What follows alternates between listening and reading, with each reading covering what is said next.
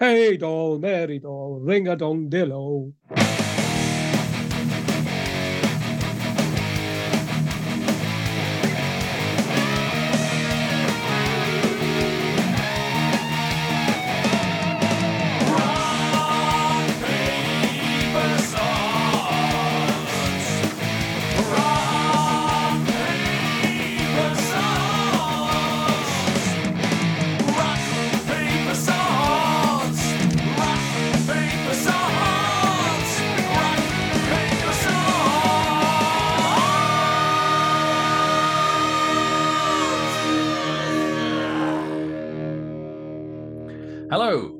And welcome to Rock Paper Swords, the historical action and adventure podcast. My name is Matthew Harffy. My name is Tom Bombadil. I mean, Steven A. McKinnon. We've- Just ad libbed that. that is good. I like that. Oh dear. Oh, we're both best-selling historical fiction authors, and together we chat about all things historical and anything that could fall under the banner of action and adventure in books, film, TV, and games. Oh, and we also talk about rock music sometimes. Each episode, we cover different aspects of history, from the quirky to the almost unbelievable. We also talk about writing, not only with each other, but also with guest authors. On today's episode, we're going to talk about a series of blockbuster movies that are based on one of the seminal pieces of fantasy literature, Lord of the Rings. The films were released 20 years ago and had as huge an impact on filmmaking as the novels had on literature and the fantasy genre in general. Directed by Peter Jackson, the trilogy was released over three years from 2001 to 2003. The total budget of the series was $281 million, and they took an astounding $2.991 billion at the box office.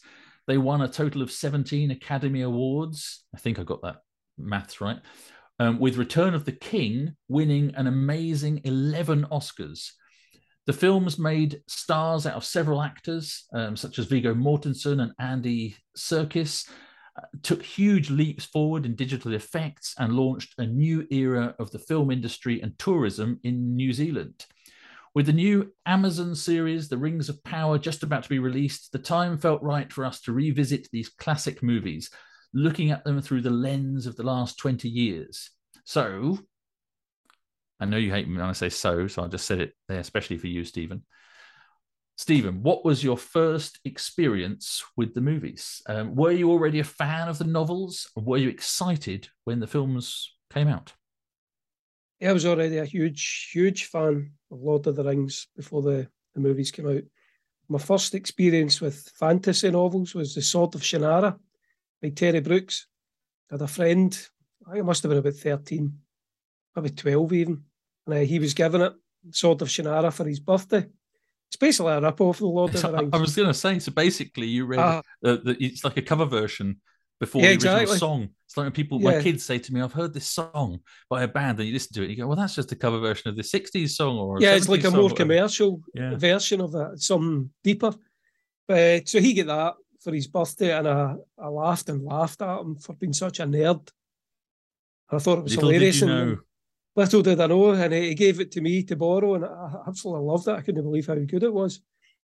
Uh, it's still a good book, by the way. I've read that Uh, one. Yeah, I've read the first one. the of first Shannara. three are, are, Yeah. are good. Uh, but anyway, so that got me into fantasy, and then after that, I read The Hobbit, which is uh, supposedly a children's book uh, wrote for his own children, uh, Tolkien, and then moved on to Lord of the Rings after that. So yeah, it was one of those books where I remember Christopher Lee said he read them every year, even before he get cast as Saruman. Mhm. And at, at that point, I was reading them every year as well, just because I loved them so much. Or maybe And, um, two years or whatever. Christopher Lee actually um, met Tolkien as well, didn't he? I never knew that. Oh yeah, he did. Um, he was. Uh, yeah, I, I don't know the details, but I remember seeing that, that they met actually in person. You know, years before. Obviously, um, Tolkien died early seventies, I think. So, yeah, they met back in the sixties. I think. I'm, I'm not sure. I can't Right. remember the the where's and the the why fors with, but yeah, they did meet. Aye, so I was already a fan of the novels uh, and couldn't wait for the, the movies to come out. What about you? Had you read it before? Yes, I had read it before. Funnily enough, I'd um I was a huge, huge Dungeons and Dragons and fantasy fan. Um, still am a, a fan of fantasy. Still, you know, interested in playing Dungeons and Dragons and stuff. But in the in the eighties, early eighties, well, basically through through the eighties and nineties, I was a massive nerd, as you would say, and I just loved everything to do with fantasy and watched every fantasy movie that came out, read all the books that I could find. Um, and I, I, I read The Hobbit when I was. I think my dad read it to me first when I was I don't know, eight or nine or something. And then I read it myself when I was at school when I was about 11. I think The Hobbit, I think it's one of the first books, if not the first book that I ever read mm-hmm. myself, nice. like a whole, a whole novel. Um, and then um, The Lord of the Rings, I struggled. I, I remember tr- reading The Lord of the Rings as a young teenager, starting and reading The Fellowship of the Ring and then getting bogged down Mm. always mm. in the two towers and that happened to me two or three times until i must have been about 20 when i finally sort of powered through yeah the whole thing um i've only read it once the whole the whole lot although as i say i read the fellowship of the ring probably three or four times um but yeah massive fan I, I got the the lord of the rings role-playing game and i i just you know i just loved the whole thing um and i was and I, I was a big fan of the ralph bakshi movie um, mm. as well the the animated movie that came out in the 70s i think so you 70s. had had you seen that back yeah, then? I, I well, saw, not in the seventies, obviously. Yeah, well, I saw it on, on video um, back in the eighties. Yeah, right. and I'd I'd watched that several times, and I've got the um, I've got the soundtrack of that, the music soundtrack for the for that movie. Um, and yeah, I had the, the the the VHS, and I used to watch it loads, and I was a huge huge fan of the of the cartoon, of the of the animated. Thing I never well. knew it existed until about ten years ago. I oh, bought well, it on DVD, which is obviously disappointing because it's such a good movie. It's so. And then good. they never made the, the rest of it. Well, yeah, I mean, there's there is some sort of sequely thing, not maybe Ralph Bakshi, Bakshi but there's mm. a second part of it that was made, some animated thing to sort of close up. I, have never seen that, but um, no, I've never seen it or heard of the. The Ralph Bakshi thing was just great, and if anyone hasn't seen it, it's um, it's, you can probably find it really cheap. It's probably available online somewhere, but the um, it, it's uh, it's basically the first half. It's basically the the Fellowship of the Ring and a chunk of um, the Two Towers, really up to the end of Helm's Deep, I think, isn't it? It goes. For, I don't remember. I've not watched it for. I, I watched it with my daughter when she was wee, but yeah, I can't remember where it where it ends. But it best it, it doesn't do the whole ending. It doesn't. it's the, very the similar. It's very very similar. Peter Jackson's think, movies. And I think it's really unfair that it didn't get more credit. Yeah. And I and yeah. I have my my this could be my um unpopular opinion, but I think that the Fellowship of the Ring of the three movies is the best movie. And I think that partly that could be because it copies lots of the direction decisions and script decisions from the Ralph Bakshi movie. Maybe not intentionally, maybe unintentionally. Yeah, he's maybe just watched it. it and, uh... But I do wonder. And there's bits of it. There are some scenes that are, that are almost exactly the same, like the yeah, camera the, angles and everything. The bit where the ringwraiths attack it, the inn and Bree. Yeah, it's exactly bit. Exactly the same. Sure. And the bit when they're hiding from the ring wraiths in the uh-huh. in the in the like the a little um dell underneath a tree. Yeah, under the tree. And the yep. ring the ring wraith comes above them, he's sniffing everything. It's, it's almost exactly the same. And sort of shot for shot. So if they you know, I don't know if Peter Jackson could hold his hand up and actually honestly say that he didn't get uh, any inspiration from that. But I think there was like some controversy at the time when I, mm. I hmm. can't remember now that Ralph Bakshi, I I think he was still alive at the time, and I'm not sure. I don't actually know much about him now, but I remember at the time. I'm going to have to look now, but I think that he got invited. He didn't get invited to the premiere or anything, any sort of screening. I, That's probably kind of just, why they kind of just sort of you got rid of him. I think. Uh, uh, well, I take your point. I never thought of it like that, but I think probably that movie it is the best of the three. It's probably just because it is the best of the three books as well. I would say. I know he's still alive. He's still alive, Ralph Bakshi. Right. So he might be listening to this very thing now. You're great, Ralph. Make the rest of it, please. Yeah, I don't think that's going to happen. But yeah, he's eight, he's 83 now, so he's still around. Um, but yeah, so maybe there was some controversy there. I haven't done my background on that to, to, to revisit it. But anyway, I'm not going to get bogged down in Ralph Bakshi's movie. Talking about the um, Peter Jackson one, which um, or the trilogy, which are the ones that um, most people are going to have seen, and they are abs- absolutely fantastic.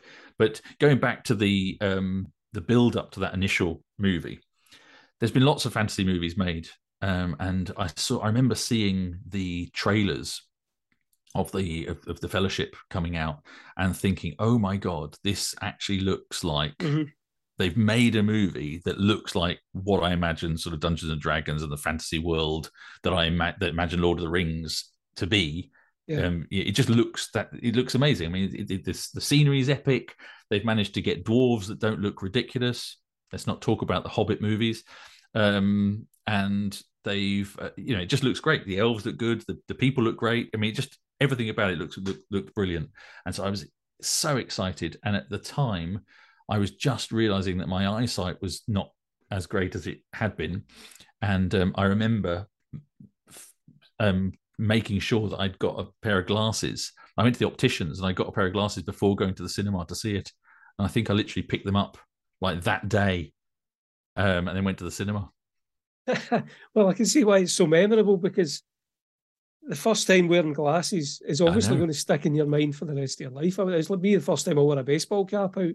Somebody saw me in the street and started laughing. You know, what you wearing that for, you idiot? Well, it it was like I could see in um, 3D because I had uh, my my, my Okay. eyesight had been getting worse and worse. Obviously, Mhm. slowly over. I was about I must have been about 30. Yeah, must must be 30, and my eyesight obviously been getting just a little bit worse over How- time. How old are you? 51 now. Right. Okay. So yeah, so uh, but I didn't I didn't drive at the time, so I didn't need glasses. So I got public transport everywhere, and I the, the, I realized I needed glasses. Well, this is a bit of a digression, but we we went on. Me and my wife went on holiday um, to Florence just a couple of months before, so it's like um, in the autumn of that year, and um, we were going to these amazing cathedrals and things in Florence, and my wife was looking up, going, "Look at those." Paintings on the scene, the frescoes and things, and I was looking up, and I was like, I can't see it. It was all blurry. see And I was like, I was like, no, I can't see properly. It's like, what's going on? And then I suddenly realized that shit, I need glasses. And so then I, we were going to go to see this movie. And I thought, I cannot go to this movie without having glasses because I'm not going to so important. miss this amazing Uh-huh. thing. So anyway, and, and I wasn't disappointed. I went to the cinema and it is my favorite of the three films, Fellowship of the Rings. And I think they all come out at Christmas time each Ring. year as well, didn't they? It did, yeah, yeah. Which is another memorable thing. You know, it made it each Christmas that more that extra bit special. Yeah, and I think the fact that I think it's probably one of the first big blockbuster series that they'd filmed all together Mm. as well. They'd got everybody together for like Yeah. 18 months or something, and they filmed the whole lot. And Yeah, then did all the post production Yeah, and just did like pickup shots or whatever they had to do in between. But the fact that they could release one every three, every one, you know, every um, Every they could release Christmas, one every 12 basically. months, and um, and and be these blockbuster huge things that had like the best special effects ever and everything. I mean, it was it was really they were real real events, and you can see why they they um, changed really the face of cinema. I think. Um, so just I, I did mention the Hobbit movies there very briefly. I'm not. I, we're not going to talk about the Hobbit movies today. never seen But- them. So I was going to say I've only seen the first one, and um, let's just say it's not the Lord of the Rings, and I'm I don't really understand what's happened there. So maybe that's for another day. We should do a Yeah, watch we'll them, avoid and we avoid can that talk about we can talk about it. But um, something very strange happened there to Peter Jackson. I don't know. But so let's um, well let's let's talk about the movies. I don't know whether we want to go in the order of the movies. I've got notes. I watched them all in order in the last sort of Well, I so. did, no, I did take notes on the Fellowship of the Ring, uh, but for the next two, I kind of just watched them without taking any notes. I just because it's hard Okay. to watch three, four-hour movies in one week. Yeah. So did so the first question is did you watch the extended editions? Well, that's the ones that I've the- got on DVD. So, So, I've got the extended editions on DVD and I've watched them. Obviously, I've seen the originals in the cinema and I've watched all the extras on the DVDs and everything Mhm. years ago. But this time I watched the theatrical releases because they're on Now TV or something, so I could just watch them streaming. or I did have a look because I wondered about the HD, what the difference would be, but I had to, I would have had to have paid for them. Yeah, so I, I could get access to them. So I, I I watched them on that, but I thought I thought it saved me an extra hour, you know, of time because although Right. I think the extended editions actually add some interesting bits and pieces, Mm. I don't think that you don't need it. You know, you've already got three hours of movie each movie anyway, so it's kind of a nice to have rather than a necessity. I think. Well, I'm glad you watched. So you watched it in HD then, yeah, yeah, and I watched the the DVDs. And one thing that I was going to bring up. I thought part of the magic of watching them on DVD is that it's not HD. You know, it's not super high definition, so it looks slightly unrealistic anyway, but not in a bad way, if you know what I mean. I yeah, I think there's certain bits of it like and you, now I could tell looking there were certain bits where you could see the sort of green screen bits. Yeah, well, that's they, what I was with the bits. CGI and stuff like that. When you see it, if it's not particularly if it's old, and yeah. you watch it in HD now, you can see it's CGI and it makes it kind of takes you out of the movie. It makes it less believable. So I was happy to watch it in DVD. Yeah. So do you feel then that it didn't it didn't detract from the movie? I mean, I actually thought that the the the the, the special effects are still incredible. I mean, all the yeah. stuff with Gollum and everything. I mean, he still looks. I mean, I don't think there's ever been a digital character created in any movie for any length of time that's as real that's as good as Gollum. I mean, they've kind of perfected the the, the facial movements and the eyes and the whole thing. I mean, I know yeah, he's motion not capture human mm-hmm. looking because he's although he does look a, a, lot like Andy Serkis. Sorry, yeah, Andy, yeah. if you hear this, but kind of do look like Gollum. yeah, yeah, but the um yeah, the, the, but the close-ups of his eyes and the fa- you know, facial expressions and everything is just incredible. I mean, I know they did lots of um, you know motion capture, like you said, and did facial mm. recognition or facial capture and stuff. But um, yeah, brilliant. I mean, really well done. So I thought it really held up pretty well, and all the, the clever stuff they did about having body doubles for different things and a forced perspective to you know to have the, the the hobbits look you know the right height next to Gandalf and all that sort of stuff. I mean, so it still works in HD. I think it, it definitely works for me. Yeah, I'm watching those things, and that's uh, one of the reasons why I think that the and I don't know, but, but I think one of the reasons that the Fellowship works so much better in some of these ways is because it looks like in the later films they chose to use green screen when they had the hobbits in place and it doesn't work as well. Whereas in the first film, when most of the time that you've got the hobbits, they've either got their backs to the other characters, and it's oh. and it's um, little people actually wearing the costumes to sort of show the, the height difference, or if it's got the actors, they've used this forced perspective trick that they did, so they've got them sitting, you know, further back or whatever. So, uh-huh. But there, it, but there's no green screen, and so it just looks really believable. But in the later ones, especially noticed in Return of the King, when you've got that scene with thousands of people at, at the very end when they well one of the fake endings um when they've got all of the in Minas Tirith after the big battle and everything big ceremony. That, that and uh, sorry the big ceremony yeah the big ceremony yeah. you the sort of the Star Wars almost like ceremony bit at the end with the crowning and all that um, you've got the, the the the the hobbits all standing there, and they've clearly used some sort of green screen thing, and they sort of superimposed them in, and it just looks a bit clunky. And so with that, I uh, could uh, even, see, and you say, uh, oh, and I don't know if they've sort of, as they got better at doing the CGI and the special effects, and I don't know whether they sort of took more shortcuts as they got into the later movies mm. and did things differently. I don't know. No, I'd, I'd been watching the Prisoner Blu-rays. Uh, I should have mentioned it on here. Yeah, yeah, you mentioned it the other day. And uh, obviously, watching that on a tiny TV in the 1960s uh, would be fine you watch it now on the Blu-rays, high definition on a big massive telly, you can actually see it's not even Patrick McGoohan in a lot of the scenes. It's a completely yeah. different person. It just looks ridiculous. It's too high quality. And yeah. it was never intended to be seen in that way. And it kind of ruins it. It's still amazing, but it kind of ruins it. And I think, I suppose, any anything's going to suffer from that as technology moves on. I don't think there's any of that. There's no bits where it actually ruined it for me. I mean, the, the, the worst for me, the worst bits of the um the sort of the CGI and stuff, where where they've got where they've actually gone a bit closer to what the Hobbit movies are like, without going into that. But especially with Legolas, it's when Legolas does mm-hmm. these things when he's leaping up onto the top of the elephants or the elephants or whatever they're called, and all of this stuff, and it's all very obvious that it's not real. And this, well, I, but it's, it's because of the movements he's doing. It's because of the sort of the cartoony nature of it, and you know, the sliding down the stairs on a on a shield. Well, that was the exact scene. Like, I remember that sticking in my head at the time uh, when I went to the cinema to watch it, and I've actually I've got a comment here as I was watching Fellowship of the Ring. I was thinking, like you, uh, it worked better than the other later two because it was less Hollywood. It was slightly more natural filmmaking. Uh, and I distinctly remember that scene with Legolas sliding down the shield sitting at the cinema and thinking, this looks ridiculous. Why have they why have they done this? It's, it's so different from the, the first Yeah. movie. It kind of And really annoyed me at the time. Me, well, me too. And then, It then he does, does. it. He does it again when it, it ends up um, in in the the Return of the King. You've got all the moments when he does that thing when he leaps up onto the the Mm. elephant and he's jumping about and he slides down off the elephant's. Yeah, it, Trunk. it looks completely Uh, unrealistic. Yeah. It just looks ridiculous. And so where everything else is so grounded in reality, and I think I think you're right, and I think we're both saying similar things that it was just much more Yeah. naturalistic that first movie.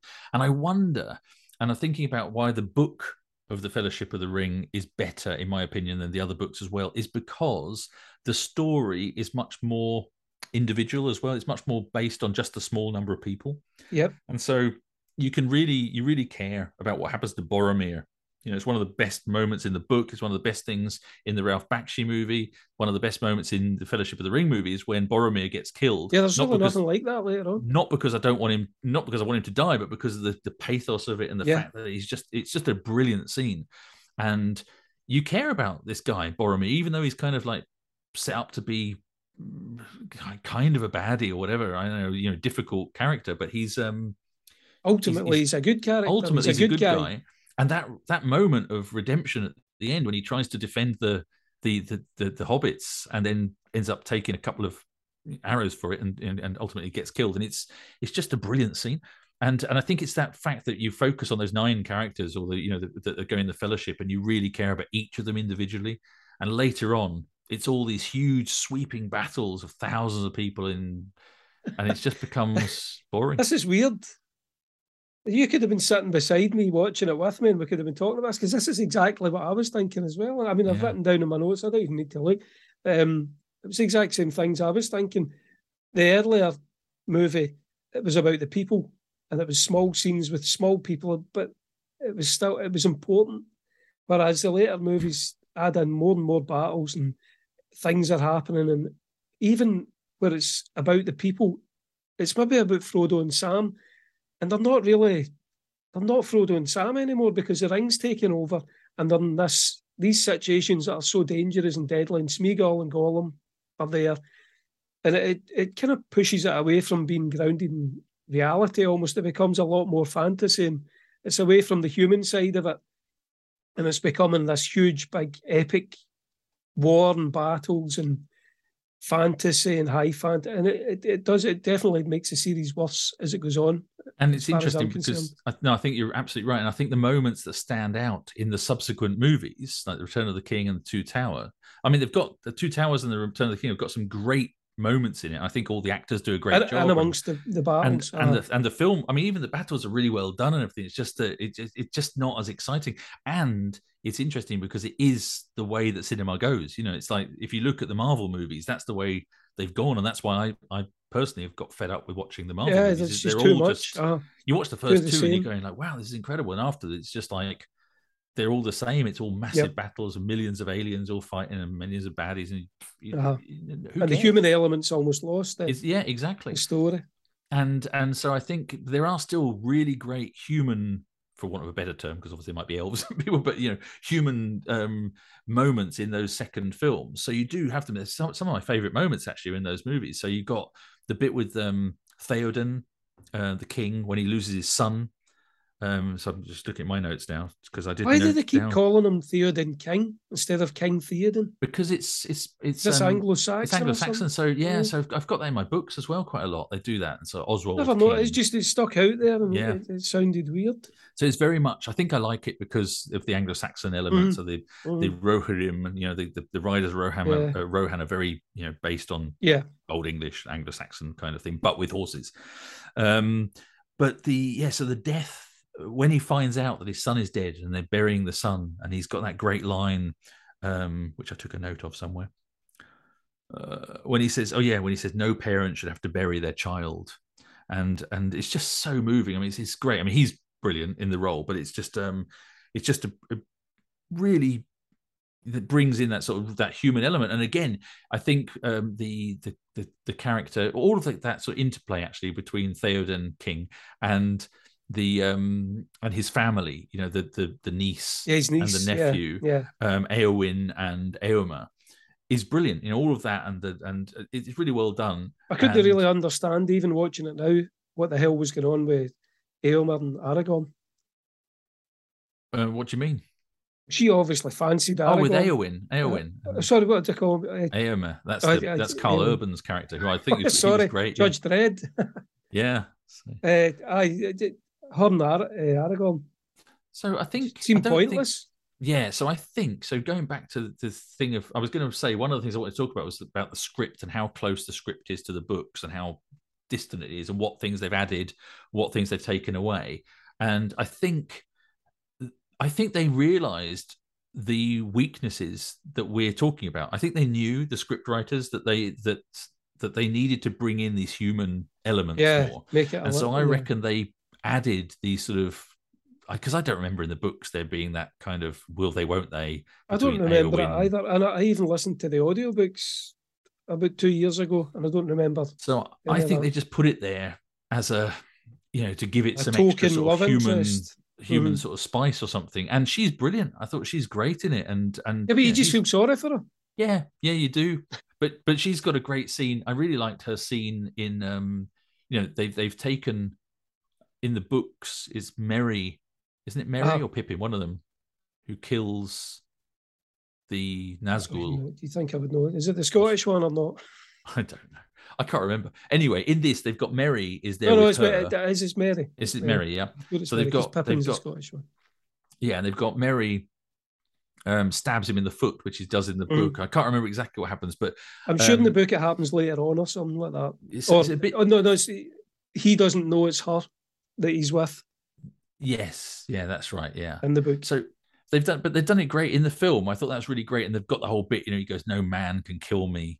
The Yeah, that's right, And uh-huh. she goes, she takes no helmet off.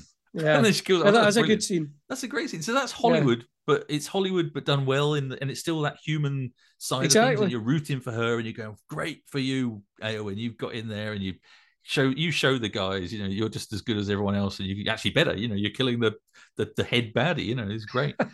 so yeah, she's she's brilliant. I, th- I really loved her character. Yeah she is I really good in it. Great, and she's one of those actresses that I don't think I've seen in in much really, and but she's brilliant in, in these films. Well, we'll talk about that again because that's that's a good point, just in general about all the actors. But uh, just before we move on, about Boromir, uh, Yeah. when he gets killed, obviously Sean Bean say has to die. Yeah, But- obviously. I mean, he's a major character and he dies in the first movie.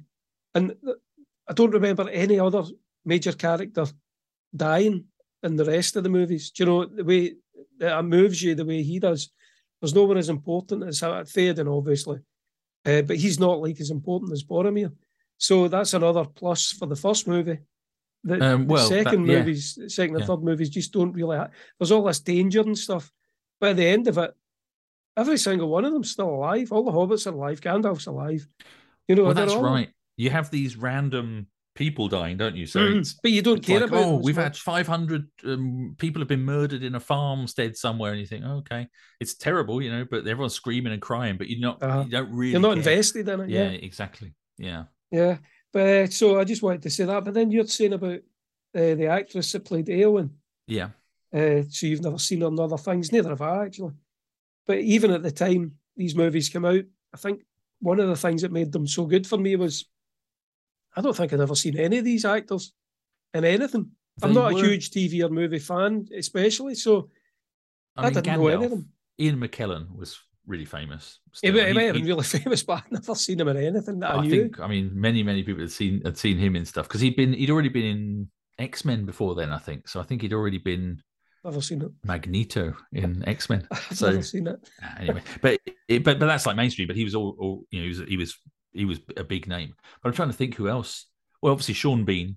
He'd done all the he'd done all the um Sharpe hmm stuff. Which I've never was, watched.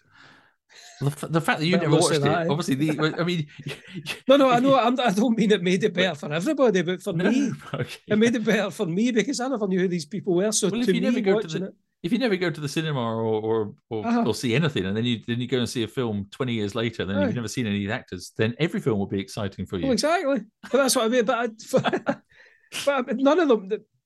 You're saying Ian McKellen, but he wasn't like a, a massive star, and none. He was the biggest probably. So who else? Well, What are the Sean Bean was probably. I mean, he's well known to British. audience. Exactly, But I think but- uh, I think you, you're right though. I mean, so I, I actually did note down that I thought the casting was really good, and I think people like Viggo Mortensen, who who you is had never seen absolutely before. amazing. No, Yeah. and he's Oh, amazing. he is. Uh, he has definitely steals the show. Uh, Yeah, yeah, I don't know really who. does. Uh, Sam, him and Sam Gamgee. And I yes, exactly. Sean Astin as They're well. the two. The, the two of them are absolutely amazing throughout all three movies. Yeah, they're both brilliant. And um, funny, I mean, Liv Tyler, I'd seen her before as well because she's in um, The Aerosmith video. she's in the Aerosmith video, but she's in the movie as well. What's the one? Um, uh, Armageddon. So she's in Armageddon, which was Right. huge as well, which came like a couple of years before in the nineties. So she's in that um, with Bruce Willis. Is it Bruce I've Willis? seen it, but no, movie? no, no, Yeah, uh, yeah, I yeah. think it's him. And Anyway, so she, she's in that, and so she's she's she was known to me. But yeah, most of the actors were not household names, and they weren't like people you'd seen in fifty movies before. Um, talking of additions and omissions, Mhm. so one big omission is the whole Tom Bombadil part of the story, which if you haven't read the books, people, um, then you will n- will not know what we're talking about. But in the novels, there's a big chunk of early on in the Fellowship of the Ring where um, the hobbits go through a, an old forest in the Shire or on the edge of the Shire on their way to Bree, and it's kind of like a four. Um, what's the word? I'm? Foreshadowing? Foreshadowing. That's the word. Foreshadowing of Fangorn Yeah. later on, in that the trees are alive, and one of them kind of gets gets caught in an old willow, and Which actually happens in the movie. I think it's the third movie. Oh yeah, but um, that's right. Yes, that yes, happens uh, because uh, in the book that happens to one of them, and Tom Bombadil comes along and frees them. Yes. Whereas in the movie, it's the Treebeard that frees them. Ah, that's right. And so the Tom Bombadil bit, I think, is weird, and I don't really understand what it's all about in the books. But it does have one of my favorite scenes, which always gets cut out of the movies, which is the bit when they end up in the Barrow Mounds, yeah, that is a good and one. that's a Ah, fantastic mhm. bit of the Mhm. of the books. And for some reason, in both the Bakshi and in this, they they lose that. So on the way to Weathertop, they Yeah, because um, they could have done that, but even they could still him. do that bit without Yeah. Tom Bombadil. Yeah. Yeah, They could have done because Aragorn could have rescued them or someone else. real you know, they could have- atmospheric location. Really great, yeah. Uh, but I have to take the opposite tack there. I think Tom Bombadil's good. I really like his uh, sections in the books. And there's actually a bit where he tries on the ring in the books. And it doesn't doesn't do anything to him, does it? It Doesn't, have work. any, no effect on him. Nope. But this is why I find it so strange because it's like, how do you explain this all away? And obviously, Tolkien's got an idea of who he is and what's he's like some sort of Well, I think it, it's because he's other- kind of, yeah, he's otherworldly. He's supposed to be the first person that was ever on the Middle Earth as well. So he's like the oldest person, if he is a person. Uh, I don't think he's supposed to be, but he's childlike. So they couldn't entrust the ring to him because he's he would just throw it away. You know, he'd pottering along singing his wee song and uh, probably toss the ring away, not really caring about it because it doesn't have power over him. And when Frodo tries it on, he can still see Frodo. And Oh, also, he asks Frodo if he can have it, and Frodo gives him it without any argument or you know freaking out the way he does with anybody else when they want it. So I find it it's obviously a bit yeah. deeper. Yeah. it- it- Maybe I'd need to read it again because I just remember as a teenager just thinking, what, Mm. what's this? well, I think it, like a lot of stuff in Tolkien's books, it goes on for too long. yes. If they were to condense it, I think there's a lot of really, really good ideas in it that they could have put in the movie if they condensed it right down and maybe not had them being so daft or childish. But it would probably it would probably raise too many questions that wouldn't get answered. And I think in Yeah, I the movie you kind of need Aye. the answers Uh-huh. to the questions that. That's fair enough. Uh, why didn't they? Uh, just give it to him, and then you would Yeah, have to have the whole yeah. big explanation. Yeah. Yeah, and then it just becomes like an exposition kind of thing. Who is Tom Bombadil? Oh, let Mm. me explain who I think he is. You know, you can't just leave it open. Yeah. So you'd have to, have to be asking Gandalf who he is, you know, and it would all just become. I think a- they do ask. I'm sure they do ask Gandalf the in one of the books. yeah, of it. yeah, and he do, yeah. explains who he is and stuff. exactly yeah so that's interesting so um so it sounds like we both agree that the the first one's the best i'm trying to think of other things Mhm. that um other great moments i've got The bit with the Army of the Dead. Oh yeah, what do you think about that then? Well, the Army of the Dead bit in the in the Return of the King.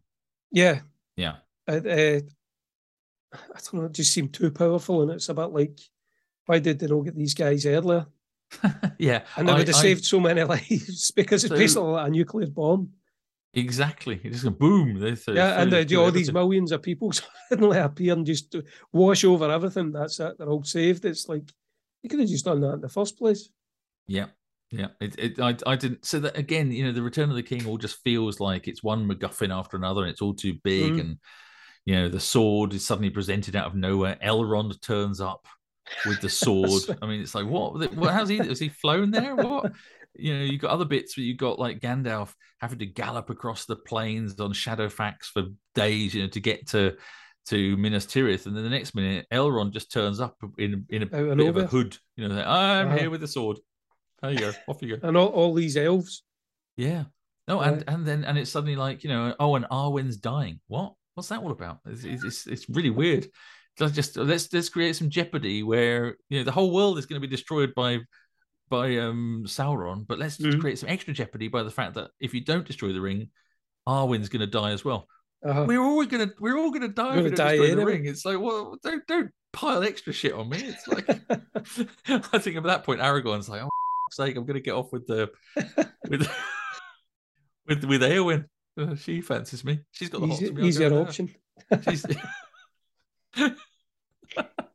they got more in common. You should have left Arwen. Should have just let her go.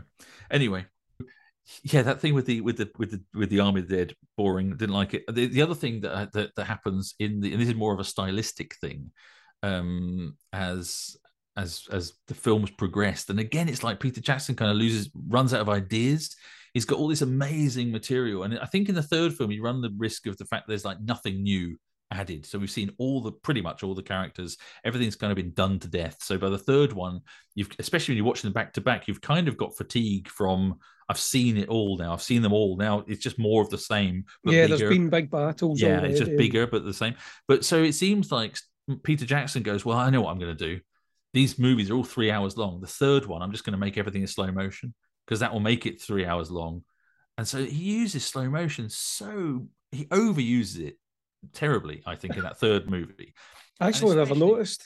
Oh God, I go don't know. back and watch it. Maybe, but I did. I watched it last week, but maybe maybe I'd zoned out by that point. but honestly, the, the he, he overuses it. There's there's moments of like of of of just like like I don't know the warrior like Aragorn sort of stepping into the midst of battle and he does like a Mm. slow mo bit, but he, he does loads of it with bits of horse riding in slow mo. You got all these little things, and it's just like every time it's slowing everything down to make it seem more epic. It's already epic. It's in With New the music with mountains and the, music and the I do- I do-.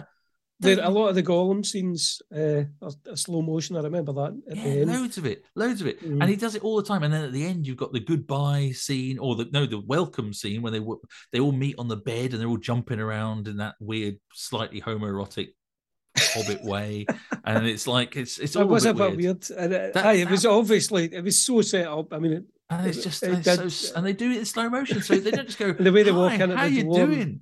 And then it's Aragorn like appears, and aye, bouncing about on the bed in slow mo and stuff. It's like it's, it's weird. it was weird, but I was crying the whole way through it. Really? Okay. Okay. I wasn't. I, at that point, I just just did me in. And um, other notes I've made in here about I've said the Battle of Minas Tirith just goes on too long, so we kind of agree. I did think one of the things that I did really like about the Return of the King as well. And before anyone thinks that I don't like these movies, I really do like the movies. I think they're fantastic. And if Peter Jackson ever hears this, sorry, Peter, you are an amazing director. But the slow He won't be making any of your books He won't be making mine. Yeah, if in 10 years' time he's like, yes, Peter Jackson's going to direct your movie, I'll be like, Steven, quick, delete this episode. you can't delete this episode now. No, but um, Shelob, Shelob, Mhm. the giant spider, she's amazing. So I think the Uh, that the- whole, that uh, is genuinely terrifying. Um, the that whole scene, the, the whole bit with the spider, and just the silence when she's like doing that silent creeping up behind him, and he's, it's making the back the, the hairs of the back of my neck He knows. stands up aye, now uh, just thinking about it. That just that's just terrifying. I hate spiders anyway, but the idea of like a spider that's twenty foot long or something or thirty foot long is just I don't mind small spiders, and I kind of get used to them because I was a meter reader for 18 years, and every gas meter box you open has one of There's those a, in it. there's a spider A in it, yeah. massive spider. but but I not was 30 lying- foot long. Well, if it's right beside you, it feels like it. But I was lying in the bed the other night, just the headphones Yeah, on, yeah. listening to music, uh, reading a book, and the next thing, Sheila actually walked into my bedroom. I swear to God, because we've got a tan coloured carpet, and this absolutely massive spider walked in the room. I've got the headphones on, the wife's watching the TV, and I burst out, "Oh, Jesus Christ! Terrified, jumped away up in there, and she's going, What is it? What is it? What's happening? I'm like, Spider! It's massive. It was like, I think it must be-.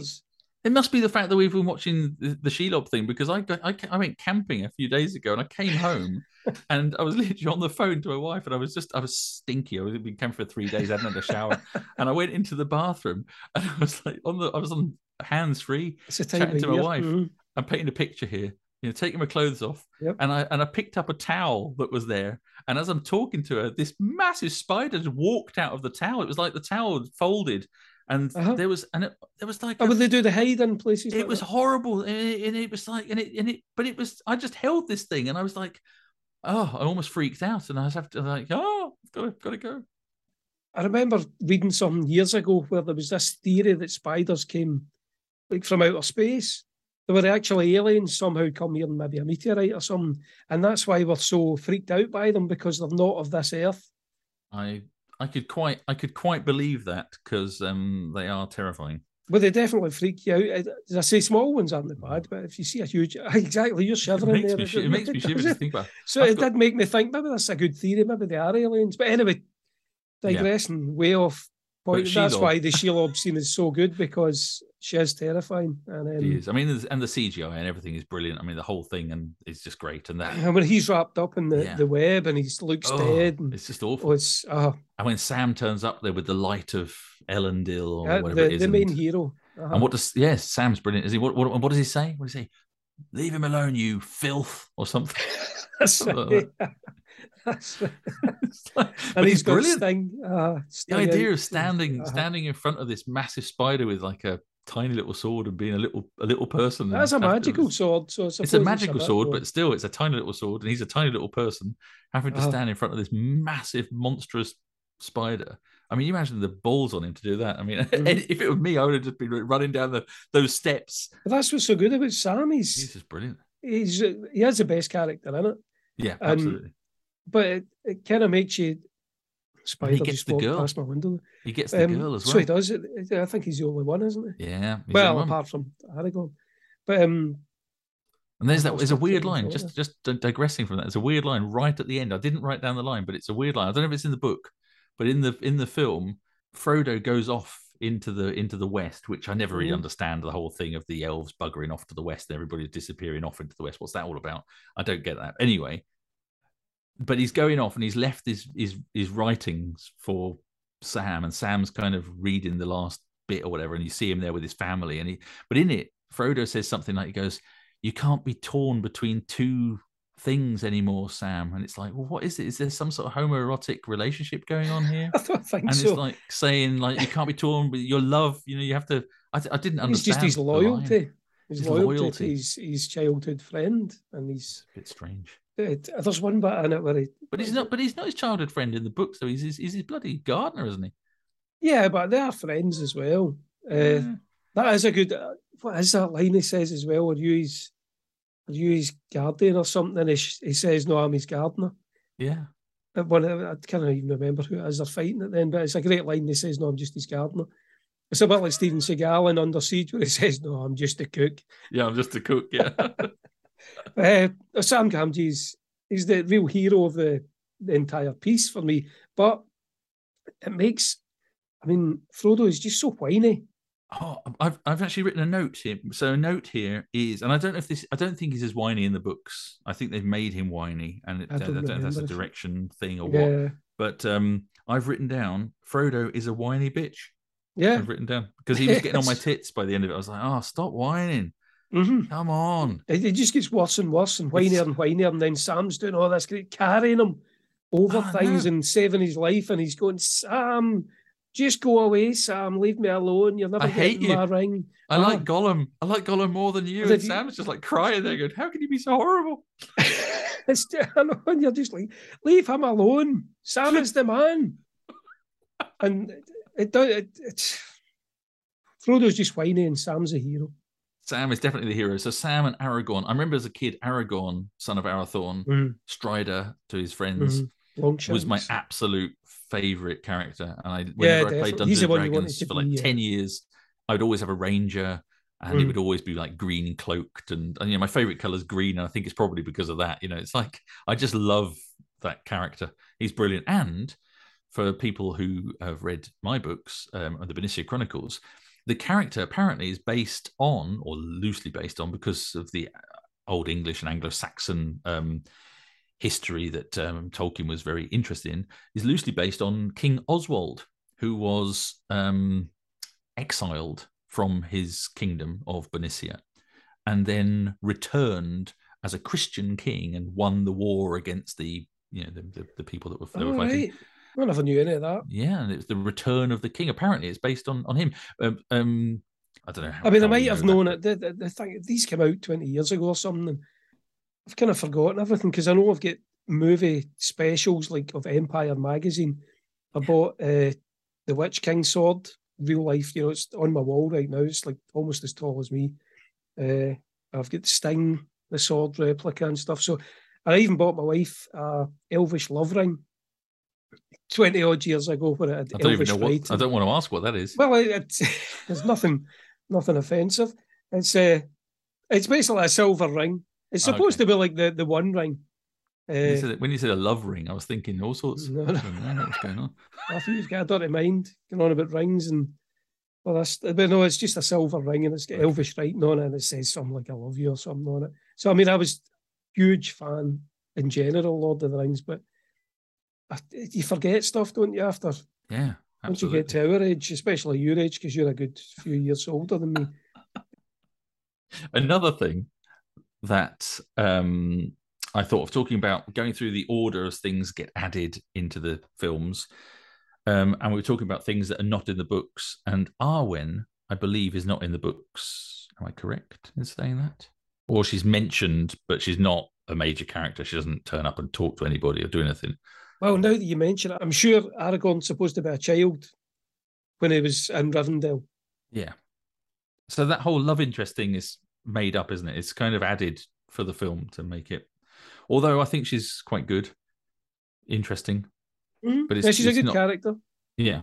Although although underutilized, so she's utilized a lot in that first film, Mhm. and again gives an added depth to Aragorn, and she's very pretty, and it, it's all lovely, you know, beautiful, and they have the kissing, and it's all good. But then later, she's kind of really underutilized and just appears in a bit of sort of dream states and things. It's all a bit, bit wasted. It feels like. Yeah, wishy movies. washy. There's not yeah, really exactly. And again, slow mo. Lots of the slow mo sort of her. I must go into the. It is my. It is my choice. It is my choice, Agent Smith. There's another one who's known, you see, because he was Agent Smith in The Matrix, Hugo Weaving, I have. Oh, I have seen that. and so he uh, was years ago. Mr. Anderson. Here is this sword. Yeah, he's very um, he's very sort of specific. He's quite good actually. I quite like him. Um, I made a note here that I said the black. I said another reason why the first film is awesome is because the Black Riders on horseback are the best baddies in the whole movie. Yeah, but they're a bit more realistic then, aren't they? Because they're on horses. Whereas Yeah, with the flying riding dragons, it's just Flying dragons they're, they're invincible basically. yeah, although they're not because then Eowyn just cuts the head off the dragon like it's nothing. And it's then like a huge big beast thing, and instead of like biting her, it, she just goes whoop, Mhm. just whops it. the samurai sword straight through. I know, and then she shoves it on his face and kills him as well. Yeah, she's like she's really Uh, badass. But anyway, yeah. So I think that's again it because they're they're realistic, but they're they're kind of they're really emblematic. They're they're they look great, and it all sort of goes downhill. You know, after they've been killed. Well, they've been killed, but then it's almost gone downhill, but goes downhill because they're brought back as baddies again. If Tolkien had come up with some other baddies, it would have been better than bringing them back as you know. But even if he'd brought them back as the same just riding horseback riders, again, yeah. instead of flying in dragons, uh, which Yeah. I don't, I don't remember that in the books. Whether they were, Maybe. I think it might be mentioned in the books, fly, but it's not as full on. I think there might be bits of them going over the marsh looking for them or Mhm. something. But, that, that definitely is. That's right. Uh, uh, but you, but you don't get that they're not stuff. flying through, lifting bits up and killing everybody. Every exactly, they're just flying the dragons straight into like a whole army and smashing them everywhere. And you think, How could you Yeah. possibly fight against that? You'd be terrified. And the, and it's pointless anyway because Yeah. one dragon could just smash everybody to pieces and that the end it. So I thought Saruman the White is good, but the battle, the magic battle, is a bit naff. Top of the tower. yeah, two two kind of old geezers. Well, it's just that the magic they use is like he's just he, he did that bit when he does the sort of the break dancing spinning on his head. It's like, what's that? What's that? That doesn't look, that doesn't look scary. That's just stupid. I don't get that. It's- anyway, of all the things you could do to someone, make them spin around on their head doesn't seem like the worst thing you can do. I will now make you spin on your head. I. Have you ever been stuck in a roundabout? I It's scary. I saw an adult get that done to him actually no long ago, and they, wouldn't let him off. They just kept spinning him. He was nearly crying at the end of it. So, it is. It's- Saruman's pretty evil in my book for doing that. it's pretty scary, yeah. So if if you'd actually had a roundabout in a kiddies playground to sort of put the guy in and not let him off, then that would have That's been a true um, story, actually. I scary. remember I was at the park. It must have been my daughter, and they did it to this adult.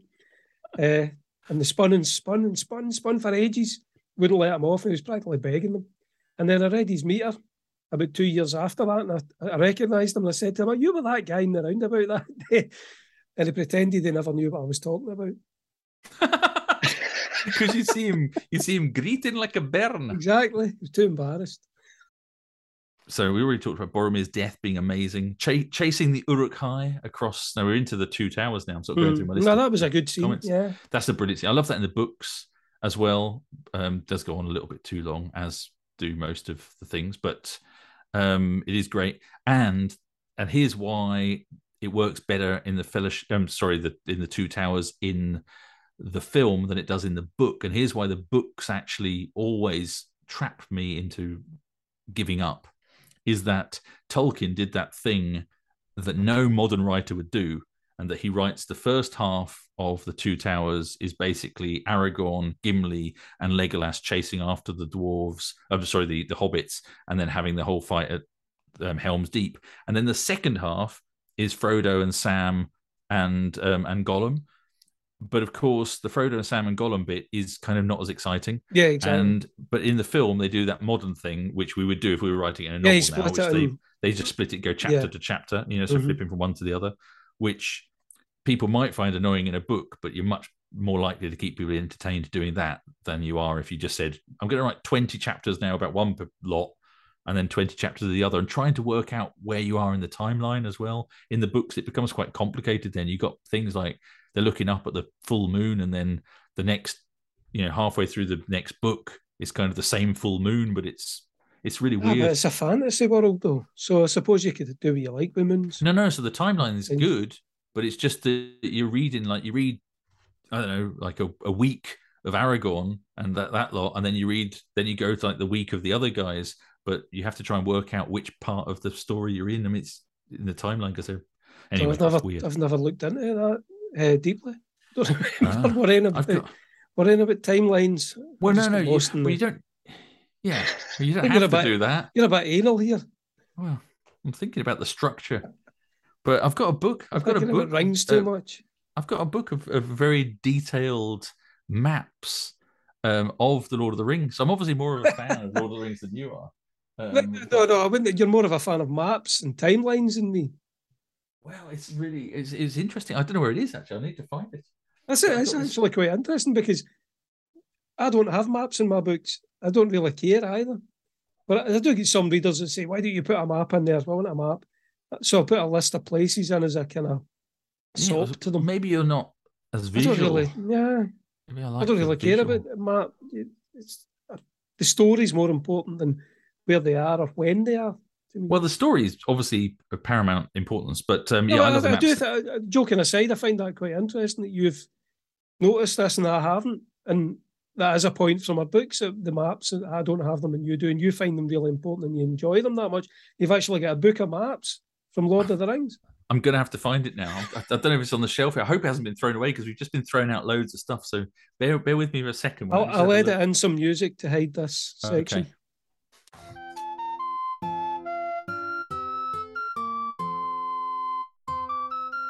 He's got a book of maps. Oof.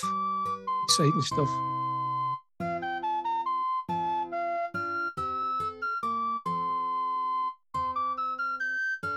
I found it. Look at this.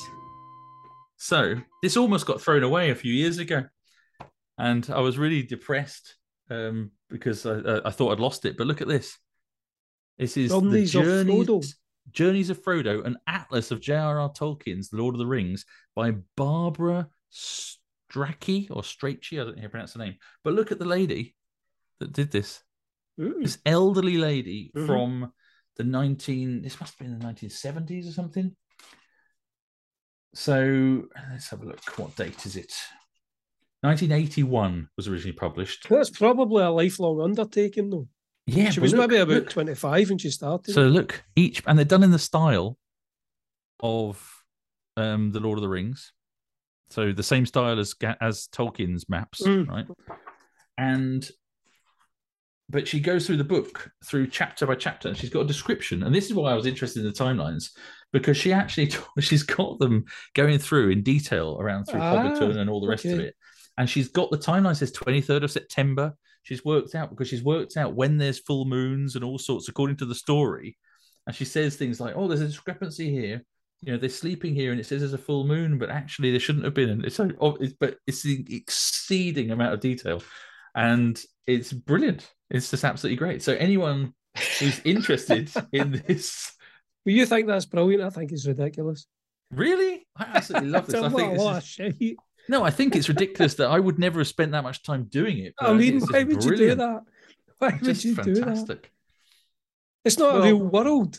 It's not. It, he never sat down with say like a program like Stellarium, which lets you model the heavens.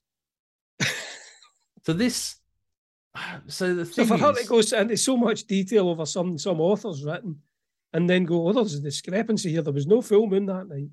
Yeah, well, that's a well. I, I, anyway, I think it's amazing, but I think that's probably my Dungeons and Dragons background here coming in because it's all maps. You Dungeons and Dragons is all about maps and descriptions of things, and it's all fantasy, right? So it's all made up. You were definitely in the Hellfire Club.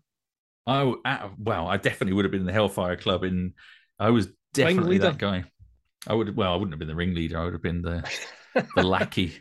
I would have been the the the, the, the dorky lackey, you know, So I trying would to have been Eddie Munson, and you would have been the, the small fat boy. You wouldn't. You wouldn't have been Eddie Munson because you don't even like. The, you don't even like maps. Um, like maps, Eddie Munson like, like would like maps. if you play Dungeons and Dragons, you got to love maps. Anyway, I can't believe that you think that's rubbish. That Journey of Frodo. That's one of my favorite. The Journeys of Frodo. That's one of my favorite um, books. So you, you don't really like the Two Towers or Return of the King, but you like the book about uh, the journey and the, The, movie. The it. movie. I, I I do like the movies. No, I mean I- the books. No, I, I like the books. I don't like the books as You much as the to Fellowship. finish them. I struggled to finish them, but it's, it's I think I struggled mainly because of the split in the two towers. I get through all the way through to the end of the Helm's Deep, and then it's the bit with Frodo. I just you love boring. the, the map book. I love the maps, and anybody who's interested, all of my books have got maps in, and they're all done in the style of Lord of the Rings as well. That is neat. They're all done in the style of Tolkien's sort of style. That then obviously it's been tarted up a bit, I guess, by the cartographer who's called Jeff. I can't remember his surname. Well, that's nice. but they look amazing for me because I love maps. And I literally last week just spent, or this last week, I've spent I don't know how many hours um, perusing over my maps for my next book, Forest of Foes, which is a new map because it's set in France, and so it's all new. And they've been saying to me like, "Here's the map, and do you want to have this place name here? And where do you want the forests to be?" And I'm thinking, I don't know where forests are in the seventh century, so I've had to kind of guess certain things. And but anyway, I love the maps. So your favourite website is Google Maps. yeah, basically, yeah, it's pretty good. Uh, that's that's where I get my kicks. Leave me alone. Stop bullying me. Sheer filth. I feel I feel I feel seen. So oh, I like so the hall. Um, back to the Lord of the Rings, and not maybe maps as well, but um, the Hall of Edoras in the Two Towers, which is on a big mountain top in the uh, well, a hill, like a, a rocky outcrop. I thought looked very similar to to Bamburgh, to Bebbanburg. actually, sort of a Dark Ages period Bamburgh, which was interesting. The hall where they go, where um, Theoden King. Yeah, yeah. yeah, yeah. Uh, well, I don't know. I suppose there's lots of fortresses would have been built on a hill. Well, it's like the fact, the fact that it's yeah, yeah, the fact that it's just wooden and it's Anglo-Saxon style, very, very similar to the Anglo-Saxon style Yeah. long halls and stuff. It just Yeah, made I me suppose think. there must have been millions of those. Well, never millions. Uh, Everybody in Britain had their own one.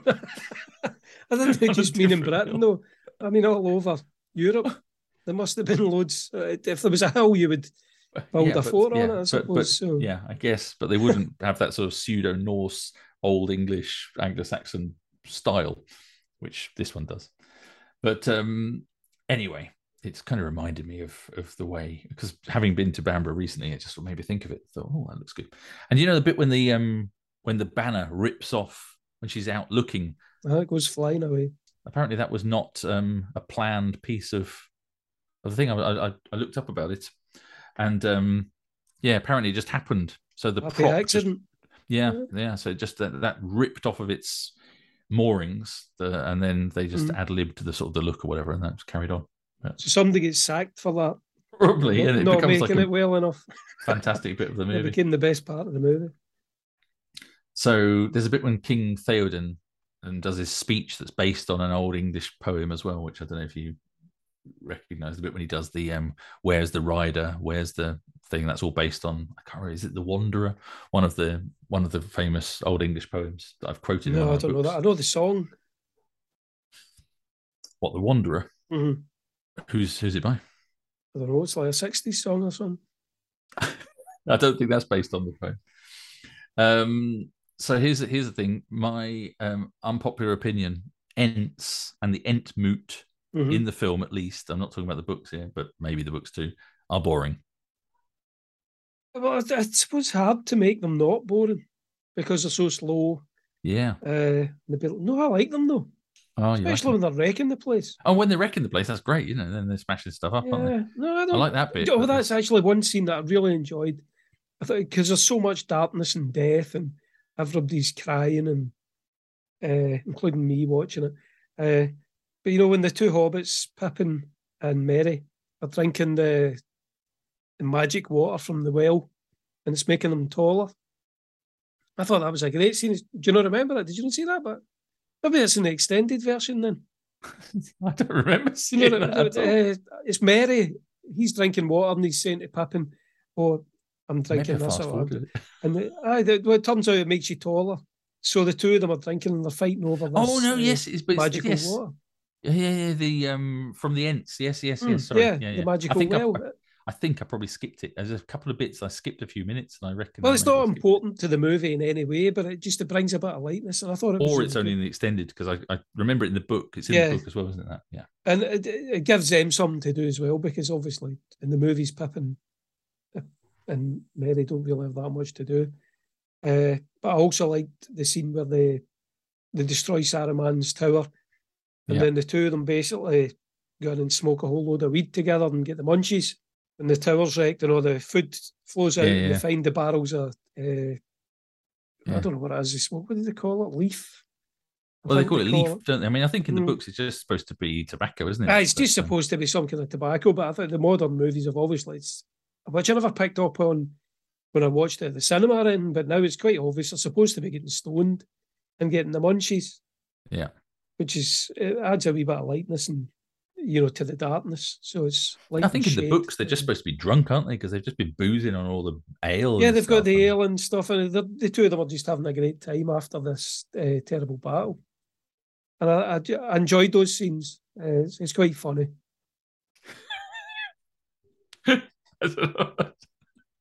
I feel like I need some weed Did you, now. did you not- did you not like those scenes? No, I don't Yeah, like his right. accent very much because he's he's so polite.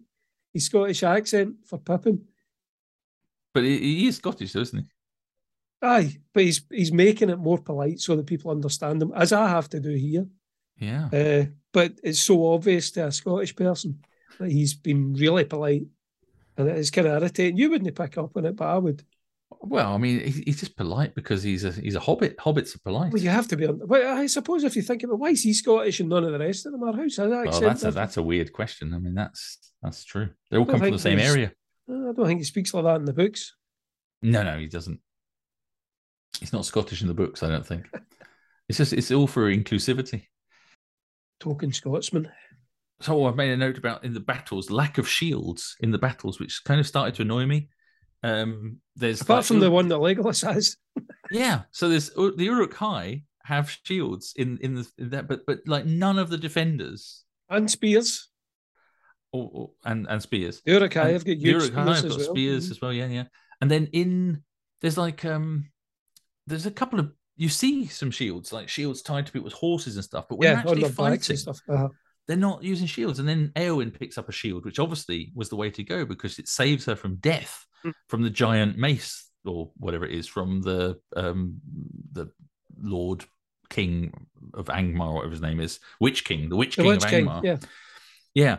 And um, but she picks up a shield off the battlefield, and but all of the fighting with all of the guys from from um Osgiliath and all of that mm. Gondor Gondorians, men of Gondor, they're all Mm. running around with no shields. Why? Why fight battle with no shields? It's so stupid. Just annoyed me. Ah, it makes Um, sense. I see what you mean. Uh, I suppose it's just a aesthetic thing where they want him to look cool with the, the sword. Uh, Yeah. But after a while, I kept on thinking, "Come on, Aragorn, just pick up a sword, uh, pick up a shield." Because you're Well. I don't remember Aragorn with a spear either.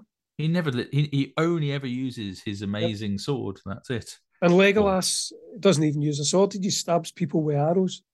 He sometimes picks up a couple of knives, though. He did do double-handed knife action does, uh, in a couple of bits, but yeah, mainly it's like I'll poke you in the eye with my spear, with my um, with my, my arrow, arrow. and then shoot something. Then I'll it. shoot two people through the head at the same time with it. then I'll pull it out and stick it in someone else, and then I'll slide down this shield and shoot a couple more and climb up on time. this Oliphaunt. Yeah. So, I mean, you know, who wouldn't want to be Legolas? He's very cool. Okay, so we're getting close to the end of the third movie now in my list of things. I did say the charge of the Riders of Rohan as they sort of charge down into the thing. I, I did like the whole build up there, and basically they're my favorite people. I think like army, whatever group Mhm. in the in the movie. I love the the whole and the king. I think Theoden, the the actor, does a great He job. is good Is compared Bernard, to. Bernard Hill. He does he does a fantastic job of um of sort of just embodying that spirit and the character. So yeah, that whole thing. Um, but then it brings us to the end of the of the third movie, um, which for me, from the moment the ring is destroyed, you then you get the oh first there's that slow motion bed bouncing scene, which I hate. And then after Was this that, when get- Gollum falls in the? no, after lava? Gollum's so Gollum's dead, falling in the lava. After that, when the, the, the eagles come and they do the old apocalypse now, carrying them out of the Yeah, burning, save them. sort Mhm. of like helicopters carrying them away, and then Frodo wakes up in bed, and you get that Well, procession that- of people, the procession of the people coming in. And all jumping in slow motion on his bed together, all laughing and japing there together. It's just awful. I absolutely hate it because it's like something out of a bad 1980s sitcom or something. It's just terrible. I wanted it to freeze frame at the end of them all laughing. Then Just that was just cheesy. Yeah, it's as cheesy as in, and it's unrealistic, but I Mm. loved it. so cheesy. But why slow mo? Anyway, horrible. Hated it. Then we go into this series of fake endings. It's like one ending after another, which I felt really labors the end of the movie. And I really, by this point, just wanted it just to end and go away. And it felt like the longest ep- load of epilogues, um, which are not needed really. And you know, they they, they wheel out Arwen suddenly appears out of nowhere, and she gets you know give Aragorn a kiss, and I don't know, it just felt quite over the top. But it brings us to the thing that the ending of the book is very different from the ending of the films. So, as someone who's read the books multiple times, and I've only read Return of the King once, tell us what happens in the books and how it differs, and what do you think of the ending? Well, the hobbits return to the Shire, and Saruman's taken it over with Grima Wormtongue. And uh, I don't know, I think there's men, isn't there? You wouldn't know, will you? There's men who are there No, I to. do. I, I vaguely remember. They basically it's, it's industrialized, isn't it? It's kind of It's not even so much that, it's more like Saruman's in charge of the Shire. Uh, for some reason, I don't know why he's went to the Shire, I don't remember that. but he's taken over the Shire and he's got men running around, uh, like patrolling the place to keep the hobbits in check. So it's, ah, you, maybe you're right, it's industrialized. But then Sam and Co return, and Sam basically takes over and deals with the men, and I think they kill them and stuff. And then they meet Saruman, who's still alive in the books at this point. But uh, Grima stabs him then because mm, Saruman yeah. annoys him. And then uh, Sam and his cohorts uh, kill Grima and that's everything. It's back to normal. So it's a really good ending, actually. That I don't know why they never used any of that in the movie because it gives the hobbits something more to do and shows them as heroic again. You know, they've dealt with their own problem this time. I guess in a film it would need to start. It would almost like be an extra film. You know, you have to sort of. Uh, that's quite a long tell the story sequence, you know. I suppose. But uh, you, they could have fitted some of that in. Yeah, I mean, the, to be honest, they cut out some of the slow mo. Mm. They could have probably added an extra 10 minutes of that at the end. But it just um, gives Sam an extra heroic yeah. section. Where I guess it doesn't make a whole lot of sense, though. Like, why would Saruman go to the Shire of all places? You know, I don't remember, but come on, it's Tolkien. There must have been a good explanation for it in yeah, the book. He probably, he probably wanted remember. to meet Tom Bombadil. nearby. well, why didn't Tom Bombadil come and beat him up? He was off uh, singing these songs. That's fair enough. So and playing with uh, Goldberry. Goldberry, yeah, and she's supposed to, she's like really hot. With a name like Goldberry, I'd imagine she would be. How could you not be? How could you not be? I wish I was called Goldberry. I'll call you from now on. That's you can call me that from now on. That's a whole nother question. So um anyway, I think I feel like we've we've kind of done it to death now. We've spoken a lot about these three movies. My movies what, last for four hours each, so that's like twelve hours, and we've discussed them within an hour and a half. I think that's yeah, fair enough. That's, that's all right. So, so what's your final conclusion and one liner about the, the movies before we sort of finish wrap up? Quite good, if you like that sort of thing. so, I would say epic fantasy done as well as it's possible to do in the Fellowship of the Ring. The rest not quite as good, but almost. Oh, and here's the thing: just to, just just as an aside, it, it, does amuse me the fact that the first film won, I think, four Oscars, the second one two, the third one won eleven Oscars, which is just ridiculous because it's mm. no way the best of the three. But by that just... by that point, I think Hollywood realized that they'd made gazillions of dollars and kind of boosted the whole industry, and they thought, man, we've got to give these guys some Oscars. They probably just gave them it for the whole series then at that yeah. point. Um, I don't, it's hard to look back on it because at that point in, my life, uh, obviously we're all a lot younger, so you have to look back on it with a certain nostalgic filter. Uh, so I think I probably enjoyed them a huge, great deal at the time, but when I watch them now, it's it's not quite as good, uh, and there may be even not as good movies as that. But because of the nostalgic filter, they seem better than they actually are to me. Mm. So I mm. don't know. I think you'd have to like maybe my daughter would need to watch them with no nostalgia, no preconceptions, and see what she thinks of them. Whereas to me, I've always got all this baggage attached I to think, them. I think you like you, are right that your daughter would see them differently, but I think if you'd have to get someone who'd never seen them, but they mm. were huge fans of the book first or the books, because that, that, for me that's kind of where we're coming from. If you come at it for, as a fan of the books, mm. they do come to life in a way that you know they were close enough. They were so really. close to yeah. what I imagined the books to be like, and the fact they got people involved who'd done like the covers um, of, of, the books, lots of artwork for the books and things to help with all the designs. I and, yeah, I think everyone that was involved in it absolutely loved the books. All the actors and stuff. That just yeah. comes through, shines uh-huh. through.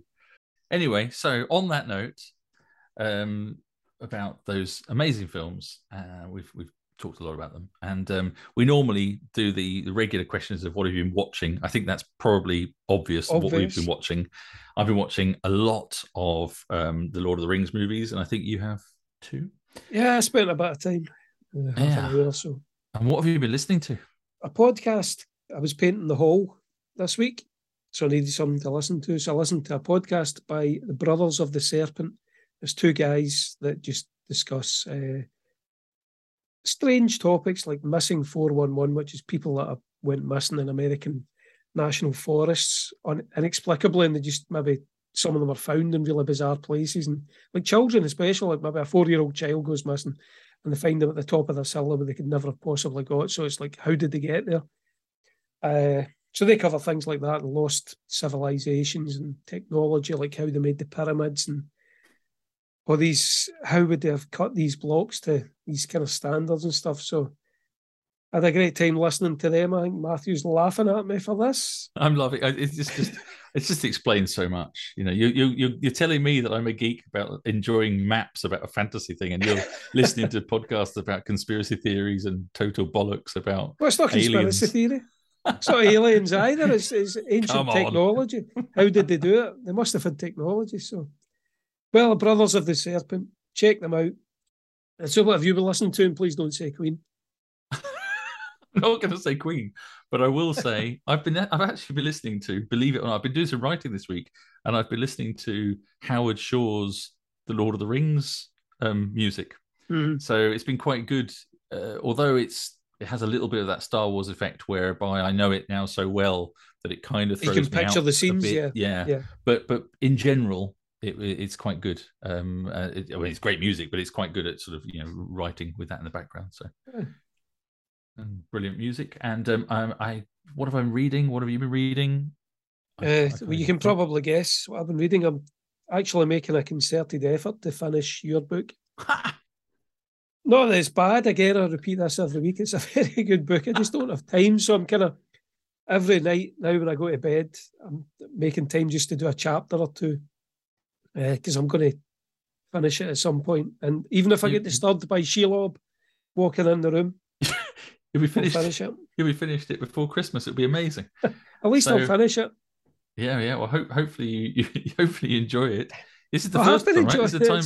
This is the time for swords. swords. Uh-huh. Uh-huh. So you can you can get straight onto the sequel. well, send me. Uh, I need to buy it. So, well, I haven't got any copies. So maybe. Um, I have, I can't think of what I've been reading. I I'm still reading The Thicket, this novel I was uh, talked about last time, um, by Joe Lansdale. I haven't actually read anything this week. I've been so busy with writing, and in the evenings I've not had, I've been watching Lord of the Rings. I've not had any chance to read, so I've read nothing. So that's it from me.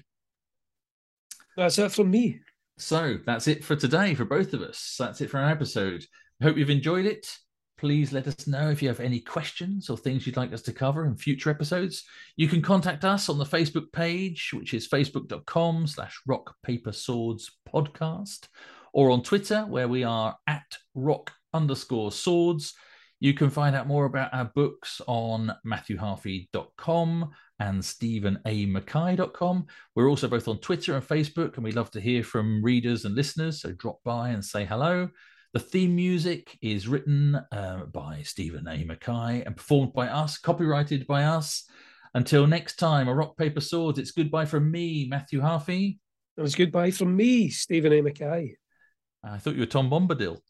But remember, whatever action and adventure you. and remember, whatever action and adventure you have going on in your life, be kind, stay safe, and happy reading.